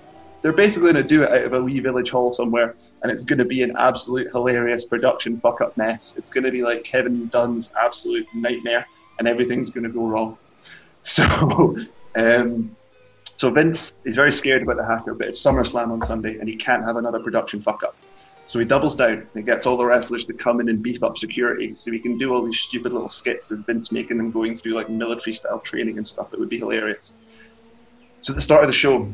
The start of Rev, so we get to SummerSlam, and basically there's lots of little angles of like Retribution trying to break into the building and trying to fuck things up, but they keep they keep get pushing them back and they keep pushing them back until eventually we're halfway through the main event, Randy Orton versus Drew McIntyre, and suddenly the camera cuts to the back. Retribution have brought in, have made it in, and you just see about ten, fifteen members piling on to a W W E production truck, and they ram it right through the middle of the ramp and into the ring. They come down, start causing chaos, and the leader goes into the ring and he grabs Michael Cole and he takes Michael Cole into the middle of the ring and he takes his mask off. And who is it? It's Shane McMahon. He wants the company back from Vince. He says Vince has lost it. He's shutting Vince down. He's throwing it all away. He's not using the right superstars. He's fucking losing viewers, and he's making this, driving the family name into the muck. And if he doesn't retire tomorrow night on Raw, Shane will shut him down like he tried in two thousand one. And to end the show, he says, "I'm not alone," and everyone starts to unmask, and it's everyone who hasn't been used on Raw in months. I'm going to stop there for a minute. Oh, you're so close to disqualification there. Oh, I kind of was like, yes, it's just everyone that hasn't been used. Two minutes so and fifty-seven. I liked it. Um, obviously, you know, I'm a mark for the hacker. So, so any mention of the hacker is going to... That's almost up there with Aces and Eights for... Uh, I didn't mention Aces and Eights. I tried really hard. But I, I like that with, uh, with Shane McMahon, definitely. I was part of me was really hoping you'd disqualify yourself so that I could uh, so I could choose John's because I love the Scotland angle, but sadly it's Alex. No, no way! You're joking, Shane McMahon, Shane McMahon. But it makes sense. It Shane makes McMahon. sense. Shane wants to change yeah. the product. That's why he started Raw Underground because Vince has lost it and he wants control of it. And and the fact that all the fans would agree with Shane McMahon that Vince has lost it and is running the family name. I just think it'd be hilarious to have like like the ring surrounded by guys in masks and Shane McMahon saying like, "And here is all my support," and it's like every wrestler, and it's like, "I'm Spartacus, I'm Spartacus, I'm Spartacus." I was also very tempted to disqualify Alex for getting his timeline wrong, but, uh, but I think that would be a bit too harsh. You see, I considered after I realised that I was like, yeah, they could like hijack SummerSlam and push it back a week. I'm sure, I'm sure that's all right, I'll take the L as per usual. Bloody hell, Shane McMahon. I'm going to repeat that once again. Shane McMahon. Yeah, but that was a good use of Shane McMahon. So it's interview time on Wrestling Daft the Marks. Uh, Gary's been out and about with his microphone again, talking to people, and he caught up with Enzo Amore. Yep, so um, this was great fun. One of the least polarising, one of the least controversial characters in wrestling history, of course. um, no, the, the kind of guy that, again, I know a lot of people love him, a lot of people absolutely hate him. The one thing that I think comes across in this, and I will always say this about Enzo, one of the most charismatic guys that wrestling I think's ever seen. Maybe a lot of other things didn't quite live up to the charisma, and maybe that's why it didn't play out. But man, a guy with a load of stories, a guy who doesn't care at all what he says, happy to talk, very good at talking, and man, did he talk. Um, we mentioned it earlier that he spoke for a long time, but we got a few nice wee snippets there.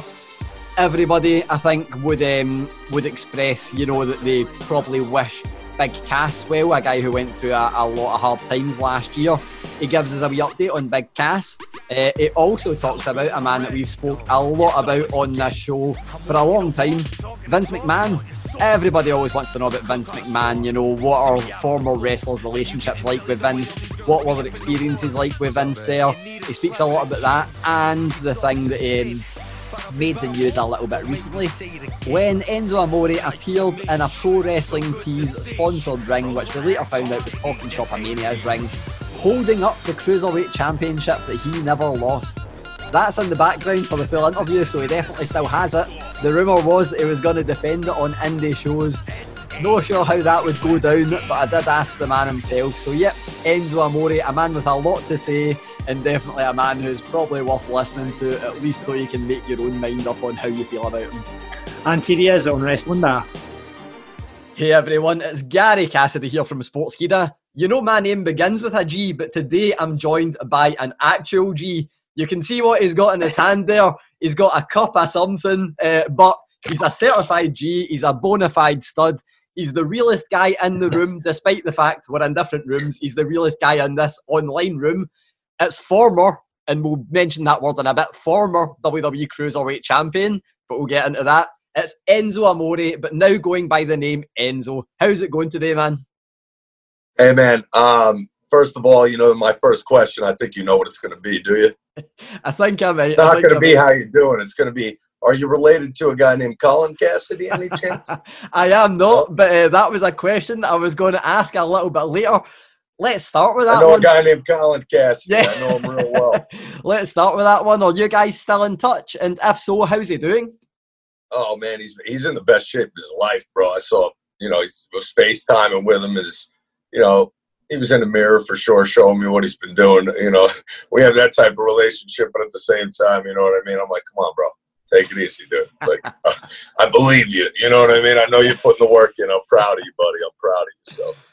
So, well, we know that you're going to be back in the ring. Everyone, I think, has seen that iconic video that's got you holding up the Cruiserweight Championship. Man, I need to ask, are you actually going to be defending that title? Is that something you're going to be taking to rings and competing? Let's just say... Uh, like I said earlier, man, Lord knows what the future holds. Just know that I have the title. I'm the realest champ in the room. I never lost it. I got fucking screwed. And uh, I think that most people are, are, you know, you know, three days after an accusation was made against me, this the girl is on a private Snapchat drilling herself with a fucking dildo, making money. Like, give me a fucking break here, people. You know, people could see through that. And that's why five thousand people showed up to Times Square when a police report came out that, you know, declared me innocent, and, and here we are, you know, fast forward years later, and there's, uh, you know, just uh, an outcrying of support for me, uh, that, that people that know what real is. Like, I, I pride myself so much in being a real one. And in, in the pro wrestling world, I'll never forget, I have a story that makes things simple so I don't have to buzz through shit, okay? I was in pro wrestling in two thousand twelve, came out of YouTube. I had no idea what the fuck was about to happen, okay? No idea, right? I get the opportunity of a lifetime. I've got the Shawn Michaels tattoo yeah. of the heart when I was seventeen. It was like my favorite logo, and, and I loved him. So, like, it wasn't like something that I was, like, overly infatuated with. Shawn was out of the business at that time, and Stone Cold was out of the business, and The Rock was pretty much out of the business, the guys that I idolized. And I fucked with John Cena heavy in high school, so I went to Springfield College in Massachusetts, and I met John Cena. I asked him how to be a pro wrestler, and my coaches there, Coach DeLong, knew that I was basically coming to college to be a pro wrestler. And I just wanted to meet John Cena and ask him how I could get there. Well, P S I get kicked out of that school, and I end up in the W W E sometime after that. Uh, you know, now I graduate college, play all four years of football. Uh, you know, woke up at five thirty in the morning for those practices, committed myself, wrote for the school newspaper, and got a degree in writing from Salisbury University. I was on the cover of their alumni magazine. I'm a proud Seagull. Um, so. Anyway, man, you know, opportunity of a lifetime in pro wrestling. I have no idea, you know, how how this all happens to me. I, I just, I, like a divinity, you know, Triple H calls Joe DeFranco my strength coach, like a guy who'd been training me since I was fourteen. I'm twenty-four now. And he calls him up because he sees the type of training that we are doing. And these are real athletes. And I'm training with N F L guys across the board. You know, I was a, you know, good high school football player, but, you know, college, I, I did, I started all, all my college career, but I'm not going to the N F L. Everybody knows that. And I know that. You know what I'm saying? So uh, the next thing that I wanted to do was be a pro wrestler. And how do you do that? I had no idea. I didn't even know what the indies were. I didn't even understand. I always thought that pro wrestling was tough enough. Like, yeah. oh, you got to wait for the next Tough Enough to come out, and we'll send a video out, and we'll definitely get it. You know what I mean? My like, I didn't understand. I didn't even know what it was. I was in college playing football, writing for the newspaper, just busy, getting yeah. busy. And then you graduate from college, and you're like, how do you even become a pro wrestler? And boom, it just lands in your lap. Insane. Insane. So, like, they'll make a movie about my life one day, and it'll be unreal. I can't wait to see who plays me. Everyone always wants to know about Vince McMahon. I want to know, what are your thoughts on Vince McMahon?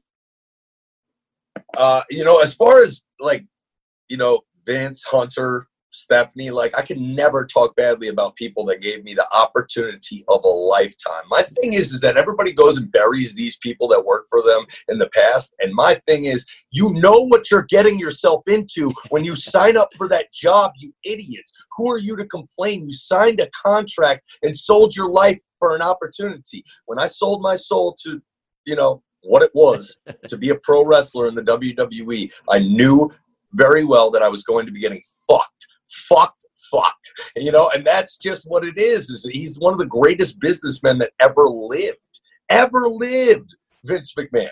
So I admired the shit out of him, and I admired the fuck out of Hunter, who never slept. Yeah. Because Hunter, to me, to me, it felt like he was he was going to um, put the same amount of work in uh, that it would probably take to garner the respect of a Vince McMahon.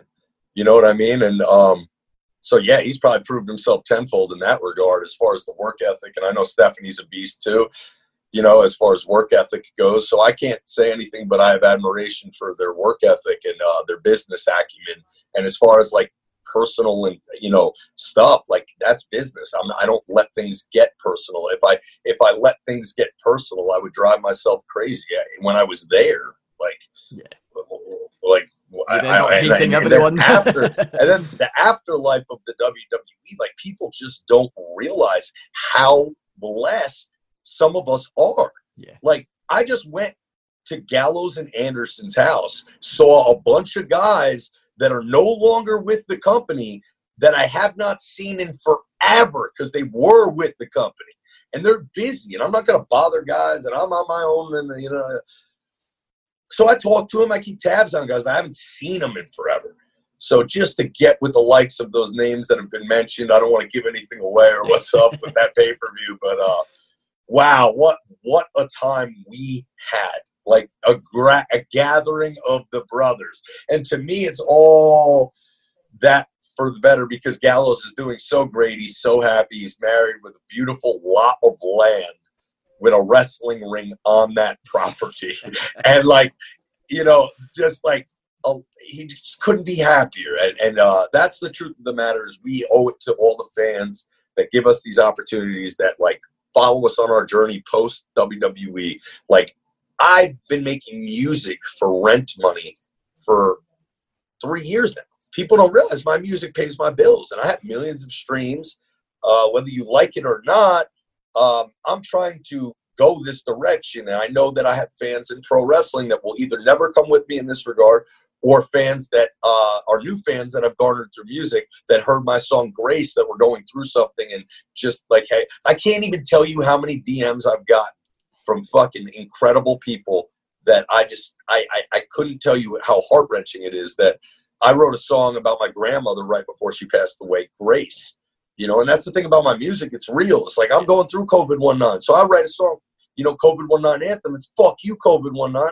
When I wrote Grace, it was a different time in my life. I had gotten fired. I had lost my dog, uh, you know, and then I had just driven across the country to be with my grandmother who had congestive heart failure. And when I sat down with my grandmother and I watched her go through this pain and this agony and, and just the way she, you know, uh, went out so gracefully and with grace and just, you know, appreciative of having thirty-four grandchildren. She was a fucking matriarch. Yeah. Like, and her last name is Lyons, L Y O N S. She comes from Ireland, baby. And that's why her mother was sold as a slave to a Canadian family during the potato famine. And as a slave, the people who took her in really bought her as a slave, but let her like free, like here, yeah. You work for us, but if you want to move or go somewhere, you can until things get better here. So she saved up her little money and she moved to West New York, right here on the Hudson River, looking at New York City, where she had my grandmother. This is where she's born. So I'm, uh, you know, grandfather from Ireland, you know, so that's how I got my passport. And when we walk into, you know, overseas, I'm looking in, I'm walking around, I'm looking at property, dog. Like, what, where am I by, by, bro? I'm a fucking European citizen, baby. You know what I'm uh, saying? Hopefully we'll see you over on the U K soil then doing some wrestling in the future. That would be great. But, but yeah. You know, to, to that point, man, uh, I'm back, I'm back at it in that gracious regard of fans that just, man, I, I, I spent three years away from, uh, you know, wrestling endeavors that weren't L A or New York City. Yeah. I, I was L A and New York City for the better part of these past, you know, better part of two and a half years now. So I'm going on two and a half years now, just basically making music. But I did have the opportunity of a lifetime uh, that I don't know when it's going to come again because L A is a, a, hell, a war zone. I don't yeah. know what's going to happen there. But we ran the first ever wrestling show at the Comedy Store. I had the first ever wrestling match in that building with Brian Pillman Junior And I do believe that we're going to get some Sex Ferguson, some Chad Too Bad, and some Chico. The guys from Talking Shop are going to make an invasion. I, I, I just feel it coming. Uh, the Comedy Store is, is a new territory, boys, and I run the fucking territory. Okay, alongside Chris Burns, Tony Hinchcliffe, we run the fucking territory of Sunset Boulevard. Fuck with me. Okay, so um, just to provide comedy and pro wrestling uh, side by side, I think is one of the most brilliant things that you can do, because pro wrestling is simply that, entertainment. It's allowing yourself to suspend disbelief and watch something that just let go of yourself for a minute, because this ain't real, you know? So, um, I mean, the pain is real, boys. Chair shots are real. Everything's real. It hurts. And these guys pulled no punches in, you know, what I witnessed at the graveyard, you know, uh, I, I and that graveyard's on Gallows property, boys. To watch a man shine with an entire production company with actors and scripts and, and, and just sitting there like drinking fucking Bud Light in a Sex Ferguson costume in his property, just with hundreds of people around, just, you know, in gimmick costumes and shit. I, I literally will let you people know that I literally made it a point to go out and give the worst promo of my life. That sounds like reason alone to watch Talking Shop Mania, to hear the worst promo ever from Enzo. The worst promo Enzo's ever cut is on Talking Shop Mania. It's for certain. For certain. Man. That's, I've only got a, a couple of questions left. They are both about Talking Shop Mania. The first one's a simple one. Why did you do it? Um, you know, Gallows and Anderson, they come to you and ask you to be on the show. Why was it a yes? Uh, well, let's see. I've, I've, I've, I've had three wrestling matches outside the W W E. And uh, if I'm honest with you, bro, uh, Brian Pillman Junior, I met him when John Moxley was wrestling Dean Ambrose. Yeah. Uh, as John Moxley for the first time, you know what I mean? So Big Cass wrestled John Moxley um, uh, at Six Flags Great Adventure for Mike Lombardi. Shout out Mike. I know he just had a birthday. Um, he wrestled him, and I had never worked on the indies in my life, and I didn't. I, but here I am at Six Flags Great Adventure with a meet and greet line that's as long as you could ever imagine. It's like Mick Foley, Dean Ambrose, Renee, Booker T, Enzo, and Cass. And the card is great, and the and the and the wrestlers. So I meet Brian Pillman Junior right there, and, and around that, and uh, I see him, and I just loved his look. I saw a fucking bro. The craziest thing is I saw a picture of a guy that like just on like I don't know where, doing a fucking springboard clothesline with a blonde mullet that looked great, and he looked great, and I was like, who the fuck is that? Because it was on like an A E W Dark or something, yeah. And I was like, Brian Pillman Junior, he's got a fucking son? I was like, holy shit. And he was one of my fucking favorites. Yeah. So I meet him at a, I meet him at a, a show with Ambrose and, and, and Cass. And he says to me, uh, bro, my dad, uh, you know, you, you know, I'm following his footsteps. You know what I mean? I'm going to fucking wrestle. Blah, blah. I'm like, that's, man, that's the coolest thing in the world. And so what an honor and pleasure to meet you. You know what I'm saying? And then he says to me, the coolest thing I've heard in my entire life, maybe, besides Carl Malone and his son K J, listen to Phoenix and fucking and, and lift weights. I mean, that was pretty cool. Yeah. All right, N B A, Carl Malone, shout out, Carl Malone. Carl Malone! So either way, uh, Pillman says to me that he was talking to Stone Cold Steve Austin, who was friends with his father and he has a relationship with, and he asked him for advice, and he said, well, hell, son, learn how to work the stick like Enzo. I was like, bro, that's the highest compliment I've ever been paid. I gotta wrestle with you, right?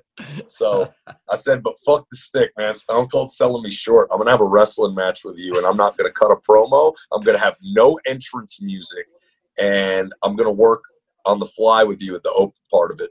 Uh, we'll get to a cutoff, and then we'll get to a finish, but I'll put some steam on you in the heat, and I'll put a heat on you, even though the crowd was, you know, for the both of us. Yeah. But for the first, like, two minutes of the match, I just put a foot in the rope, and you heard, uh, how you doing, Brian Pillman, how you, or whatever it was, back and forth. And, you know, he had never felt something like that yet, and that was the best lesson that I could teach him was, you know, when he was ready to lock up, was me backing off and putting a foot in the ropes. Yeah. So, uh, opportunity of a lifetime to get in the kid at that stature of his career, because I know he's going to be great. I know he's the future of the business, and uh, I pride myself with the uh, opportunity to get back in a ring at the Mid-Hudson Civic Center and be on a card with Jerry Lawler, David Arquette, the Lucha Bros, Darby Allin, Big Cass, you know, fucking, uh, you know, th- th- there was just a lot of guys. Uh, and I just, I, my last wrestling match I'd ever had in my life was at the Mid-Hudson Civic Center on the two oh five Live Tour. Yeah. So when Mike Lombardi tells me that he's running the Mid-Hudson Civic Center, I was like, I got to work on that card, and I'm going to work Pillman Junior And uh, so he got Pillman Junior booked against me on that card by my request. We got to rock it. Uh, we had a great match. And then I got Pillman booked on my show at the Comedy Store in the first wrestling match ever at that show. And then I wrestled him again for the fucking Prince of Qatar. And then shout out Ali, uh, you know, out there in Qatar. These he, I got in contact. Uh, Rey Mysterio vouched for my man Ali and was like, yeah, dude, do the show. It's fucking incredible. You're going to have an incredible experience. And so I got, I, I told Ali, I said, I come under one condition. You book Brian Pillman Junior against me. And he said, all right, fine. So I brought my dancing partner to fucking Qatar. Um, And then uh, this past week at Gallows and Anderson's house, I got Brian Pillman booked again. I said, Pillman, get your ass down here. and uh, as I'm there, I, I, I meet again uh, Ricky Morton and Kerry Morton, who I have a relationship with, who I speak to on the internet. And when I see them, they're wrestling Brian Pillman Junior on Friday, and they don't have a tag team partner for Pillman yet. That's how I ended up back in a wrestling ring. Why did I bring the title with me? Because I went to Gallows and Anderson's house to do Talking Shop. It's a goddamn rib, right? You know what I mean? Like, guys, it's a rib. So when I found myself out in Tennessee where the world was open and people were doing meet and greets and having wrestling shows, I was like, man, fuck me. I'm not missing out on this fun and going back to New Jersey, stuck in my house where I've been for the past five months. Yeah. So I wrestled Ricky Morton, Kerry Morton on the fly, okay? on the fly. With Brian Pillman Junior, it was, it was a, all right, listen, it wasn't, uh, you know, it wasn't, it wasn't a fucking five-star match, people, but it was what it was. And what it was was real, and it was fun, and I had a blast, and the people loved it. So if you listen to the crap, then you know what a good match is, people. And, uh, you know, we got a hot tag from fucking, from Ricky Morton, and the only thing I knew was the finish going into this. And I'm like, yo, man, listen. We get this hot tag from Ricky Morton, just bump and feed for him, Pillman, all right? Kerry, you go up top and hit the rocket launcher on me. You, uh, get me down however you want, you know what I mean? So Ricky, Ricky shoots me a D D T, and I just laid down for the next three, four minutes while they ran a little spizzot. And because uh, Pillman, you know, has a feud with Kerry going on out there, yeah. okay, yeah. in these Smoky Mountains, and this shit's real, and these motherfuckers – like got dirty at the end of this match. But me, I'm, I'm fair game out here, right? so, you know, I, I, I laid down and I got beat, man. Fair game. Kerry Morton and Ricky Morton. It took two Mortons to pin me. Make no mistake about it. I wouldn't call it a fucking legal pin by any means. Both on top. Blind to it, I think. But, uh, yeah, the weight of Ricky and Kerry held me down. But, I, you know, I, the way I thought about it was, you know, the Midnight Express, you know, yeah, the Rock and Roll Express, they used the rocket launcher a bunch all over the fucking place. Yeah. And uh, what better way for Enzo to come in, into the Smoky Mountains than to tag team with Brian Pillman Junior in a fucking R V resort, right? With Ricky Morton. I did the match for free. I didn't charge the yeah. promoter a goddamn dime. I was like, man, I, this is for me. Okay, like, fuck you, bro. Like, as as great of a guy as he is, and I love the guy, I was just like, man, you know, pro wrestling fans are fans no matter where you are, okay? And I've wrestled in these little tiny armories and built a name for myself with Big Cass on what was an independent show that we didn't make a dollar off of besides our weekly six hundred dollars a week, one thousand dollars a week, whatever you got at that time. So, I, I, I dude, I ran out of T-shirts on this on this thing. I brought a, a bucket of T-shirts to sell. Dude, I was out immediately on Friday. It was it was crazy. So I was like, bro, Gallows, carny ass, Carl Anderson's carny asses You're trying to tell me how much money I've been leaving on the table for three years by not wrestling on the indies. You know what I'm saying? Um, and I know I've been leaving money on the table, but people have to know, for me, this has never been about the money. Yeah. Like, I was a kid that lived my dream. Once I wrestled the Hardy Boys at WrestleMania for tag titles, me and Cass literally d- didn't forget it. The next day, we were like, hey, what do you want to do? Like, it's like, you know what I'm saying? Like, uh, just, you know, and then when I went on to win a title and, and got to walk out the doors with it, I mean, forget it. So I've achieved all the things I wanted to in wrestling. Now it's time for me to give back to the business in any way that I can. So I find that getting in the ring with guys for free at my gym, getting in the ring for free on an independent show against Ricky Morton, you know, with the fan love that, you know, covers gas and covers, you know, these guys fly me in, but I'm going to, I'm going to, you know, pay for everything else along the way. So people that buy my T-shirts, you know, buy my eight by tens and shit, um, you know, all the Cameo requests I got. I mean, I made fucking thousands of dollars on Cameo.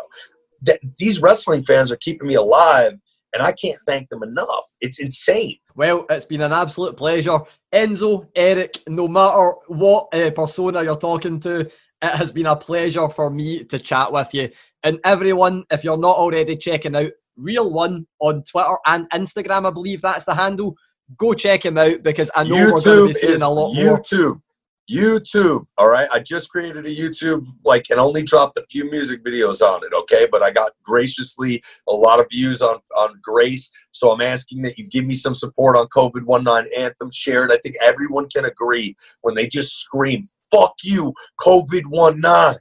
You know what I'm saying? It's a, we're all in agreement on that. So, uh, man, if I got to say anything, it's, uh, you know, I, I, I will continue to be a part of wrestling in some way, form, or fashion. You'll never know when you'll see me pop up.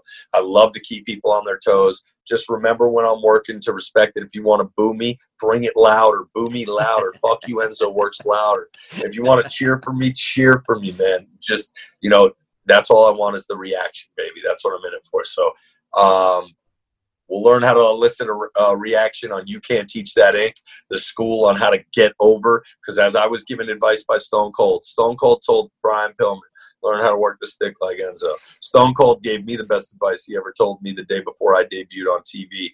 He looked at me and he said, there's only one rule, get over. Excellent, man. Thank you so much. So that's it for this week's show. Please rate, review and subscribe on Apple or wherever you get your podcasts. Remember, Rab and Gradle back on Friday. They'll have all the usual stuff. And remember, your homework this week is to watch Backlash two thousand, as Tom Campbell said last week. And remember... That, yeah, that's the one after WrestleMania two thousand, isn't it? It is, and it was a very good... Terrific trigger. Well played, Tom Campbell. Well. Yeah, there you go. So watch that if you get the chance. And we're talking, uh, have you ever used a wrestling move in a shoot fight? Can I quickly, while we're talking about that, give a big shout-out to, to my friend Shane, who's actually been on this podcast for um, during... It was a big scuffle going on in school, and so Shane decided to basically stand on top of a bench, jump off and attempt to R K O the person he didn't like in the fight. It didn't really work, but it was fucking hilarious. Excellent. And he deserves it. That's the kind of story we're looking for, Alex. Thank you very much for that. Uh, list of Wrestling Daft this week is SummerSlam, the best matches. We put um, best SummerSlams up against the best SummerSlam matches, and it was the best matches that won it. Anything coming off the top of your head, guys, from best SummerSlam matches? I'll go first, T L C. First T L C. Oh, uh, aye. I forgot that happened at SummerSlam. Uh, everyone forgets that happened at SummerSlam. Everyone thought it happened at Mania. It happened at SummerSlam. First What T L C. About Brock Lesnar versus the Shark? Yes. Yes, absolutely. That that should go in there. Couple one other... of the few that I've went back and watched is the, the British Bulldog one for ninety-two. Because, obviously. Uh, yeah. But I, and Mankind, Undertaker, Boiler Room Brawl. Oh, yeah, absolutely, absolutely. I'll imagine a lot of those will be popping up from the listeners. So uh, remember, get your um, suggestions in for us. You'll get that on Twitter, Facebook. We'll put all the links up there. Remember, if you haven't signed up to Patreon yet, you can do. We've got lots of stuff up there at the moment. We're going to be doing a SummerSlam TakeOver preview show this week. Part two of It's Your Celebrated Story is going to be on next week. I'm catching up with him tonight, just after this, and doing the second part of our story of Gradle. You're in for a late night then, John, aren't you? I am, I will be. Um, so you get lots of bonus stuff up there, video versions, the full shebang, uh, patreon dot com forward slash wrestling daft, and you can buy t-shirts as well. Not talking about the t-shirts enough. shop dot spreadshirt dot co dot uk forward slash wrestling daft. Lots of amazing t-shirts and merch up there for you to buy. Boys, thank you very much for joining us. We're going to go to the pub on Friday, aren't we? Maybe. John's round. So, yeah. um, where can we get you, Gary? Wrestling Gary on everything apart from Twitch, which is Gary Talks Wrestling. But yep, type in Wrestling Daft, take away four letters, stick in another four, Wrestling Gary. Was Wrestling Gary taken on Twitch? I was always, I was interested. It was indeed, yes. Uh, and and it's by, uh, yet again, someone with like no followers that doesn't use the channel. They've just took the name. Bastard.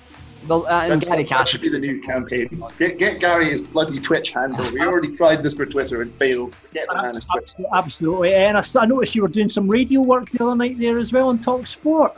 I was on uh, Talk Sport two. I've been on it a couple of times now, but I was on it for a wee bit of a longer spell. Um, Talk Sport two, Talk Wrestling. Alex McCarthy, that we always mention on here, had me on to chat a bit about um, just the news. Aye, just that. Get him on. There's some ideas for you, John. If you want some guests for the show, get, yeah. get Alex McCarthy I'm on. Get Sean. Pretty sure it would. Gary, get him on next week and keep him do Smackdown next week. I'm not sure he'll do Smackdown, but you want to like you want these people to come on, John. You don't want to like push them away. And uh, you can get Alex at Thirsty Baboon on Twitter as well, can't you? And he's got so if anyone finds a Birdhouse shirt that's shipping from the U K, let me know. There you go. Uh, thank you very much for listening. We'll see you next week. Until next time, keep marking out. Audio Frontier.